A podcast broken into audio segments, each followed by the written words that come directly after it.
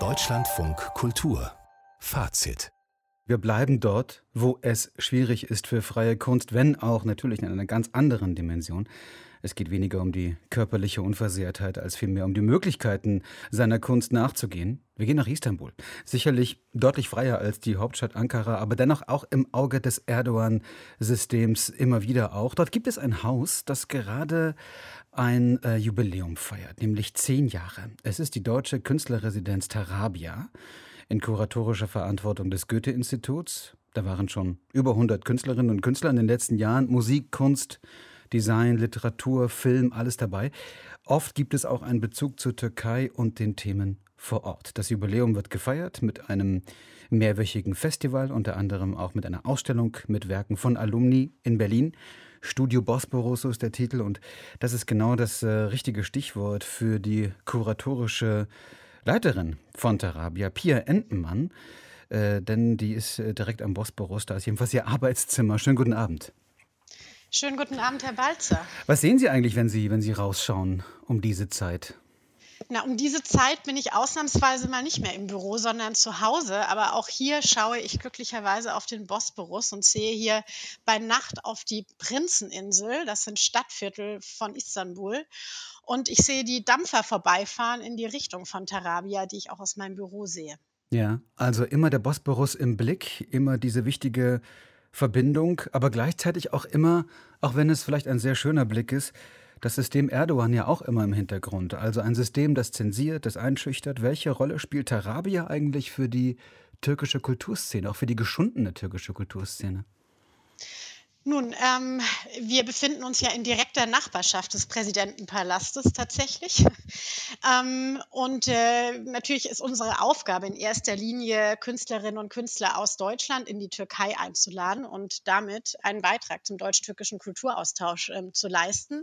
Aber natürlich ist es uns ein großes Anliegen, Künstlerinnen aus beiden Ländern äh, zu fördern. Deshalb sind wir auch keine Insel der Glückseligen dort draußen in Tarabia. Das ist ja so 15 Kilometer vom Stadtzentrum entfernt, ähm, auf der Sommerresidenz des deutschen Botschafters gelegen, ein wahnsinnig idyllischer Ort und ein sehr kontemplativer Ort auch zum Arbeiten. Aber wir wollen auch ein offener Ort sein, ein Ort für Austausch. Das ist uns ganz wichtig. Und deshalb fördern wir auch ganz stark Co-Produktionen zwischen unseren Gästen aus Deutschland und türkischen Kulturschaffenden.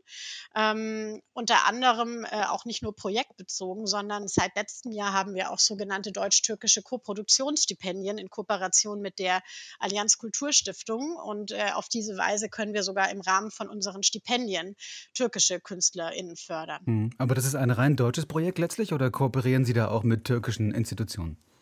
Naja, als Goethe-Institut sind wir ja seit über 60 Jahren in Istanbul vertreten und haben dadurch auch langjährige und sehr vertrauensvolle Kontakte aufgebaut mit der türkischen Szene.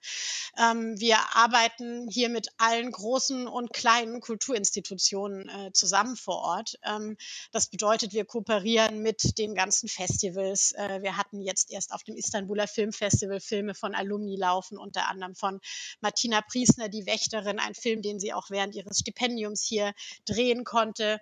Ähm, das gilt so für alle Sparten. Ja? Ähm, wir haben immer den Fokus auf Kooperationen. Äh, wir hatten jetzt im Januar eine Ausstellungseröffnung mit Isaac Chong Wai, einem Künstler aus Hongkong, lebt in Berlin, mit Bilsat, einem Ort für Videokunst, äh, wo wir seine Ausstellung Leaderless äh, trotz Corona eröffnen konnten. Und äh, Sie fragten ja auch nach der politischen Dimension äh, bei Leaderless. Da ging es natürlich dem Künstler aus Hongkong auch um Tendenzen in China, aber die sieht man natürlich auch hier in der Türkei. Und so viel interessanterweise diese Ausstellung zusammen mit dem Sturm auf das Kapitol und gleichzeitig ähm, ja, dem Abtritt von dem Rektor an der Bosporus-Universität, äh, der hier abgesetzt wurde. Es gab hier ja auch große Proteste der Studierenden.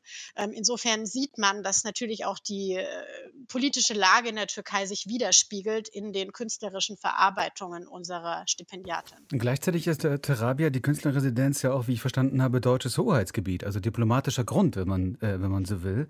Äh, beißt sich da manchmal, ich sag mal, die per se rebellische Kulturarbeit mit der diplomatischen Ebene oder hat das gar nichts miteinander zu tun bei Ihnen? Naja, es ist natürlich ein historischer Ort. Ähm, es war eine Schenkung des osmanischen Sultans 1880 an das Deutsche Reich unter der Maßgabe diplomatischer Nutzung. Und Kulturarbeit gehört eben zu dieser diplomatischen Nutzung und ist mir als Vertreterin des Goethe-Instituts natürlich ganz besonders wichtig. Und aus meiner Sicht ist das auch der Kanal, der eben gerade offen ist, wenn die Stimmung zwischen Ländern angespannt ist, so wie sie es zwischen der Türkei und Deutschland in den letzten Jahren war.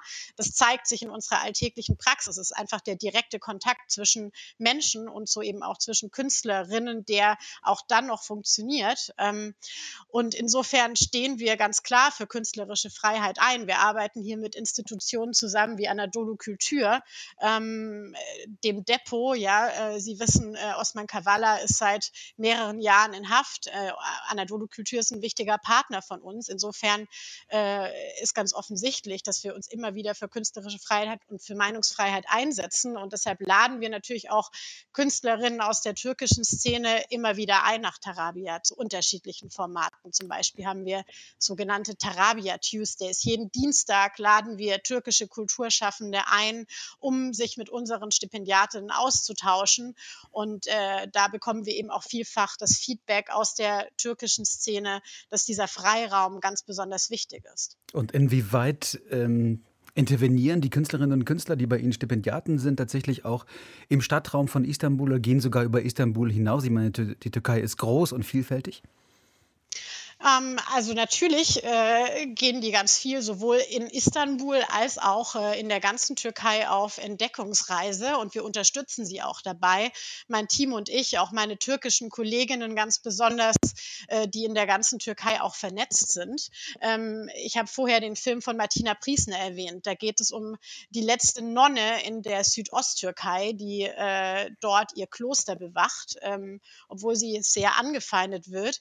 Diese, diese Protagonistin von diesem Dokumentarfilm, die hätte nicht gefunden werden können, wenn äh, unsere Stipendiatin Martina Priesner nicht dieses Stipendium gehabt hätte und wir ihr diese Recherchereise auch ermöglicht hätten. Also insofern, ähm, wir unterstützen ganz viel äh, Recherchereisen in der ganzen Türkei, bringen unsere Stipendiatinnen themenbezogen zusammen mit Partnern, Ansprechpartnern, Gesprächspartnern in der ganzen Stadt. Das ist unser Fokus. Denn hm. in dieser politischen Lage wäre es ja langweilig, nur in Tarabia zu sitzen, so zauberhaft dieser Ort ist. Ja, und ansonsten, wenn man so äh, Ihre Residenz dort, wenn man reinkommt ins Gebäude, wie kann man sich das vorstellen? Also hört man dann auch Musik von, von, äh, von Musikern und äh, vielleicht auch irgendwelche Performance-Geräusche oder ähm, also ich als jemand aus dem Radio, ja, kann mir vorstellen, also da könnte man doch irgendwas hören, oder? Ja, also erstmal, wenn man äh, darauf zuläuft, dann sieht man erstmal eine Mauer und den Bundesadler. Sie haben es gesagt, das ist auch deutsches Hoheitsgebiet, aber sobald man dann dahinter ist, dann äh, findet man das Atelier und auch den Musikprobenraum für die Stipendiatin. In der Tat, da hört man ganz viel Musik. Mein Büro ist direkt über diesem Musikraum und ich freue mich jeden Tag, wenn da äh, Klavier gespielt wird oder Klarinette oder Saxophon. Also ähm, da gibt es immer was zu hören und im Atelier, da ähm, schwingen die Pinsel übers Papier oder werden Skulpturen ähm, gebaut. Insofern, ja, das ist ein wahnsinnig kreativer Ort. Gibt schlimmere Orte zum Arbeiten, vermute ich. Definitiv. Die kuratorische Leiterin von Tarabia, dieser Künstlerresidenz, dieser deutschen Künstlerresidenz, ähm, Pia Entenmann vom, äh, vom Goethe-Institut. Zehn Jahre also deutsche Künstlerresidenz Tarabia in Istanbul geleitet äh, von ihr in kuratorischer Verantwortung und Werke von Alumni, das sind ja über 100, äh, sind jetzt in Berlin zu sehen, im Künstlerhaus Bethanien. Ich wünsche noch viele, ja, interessante und äh, fruchtbare Jahre bei Tarabia in Istanbul. Danke für das Gespräch. Vielen Dank. Schönen Abend nach Deutschland. Ihnen auch.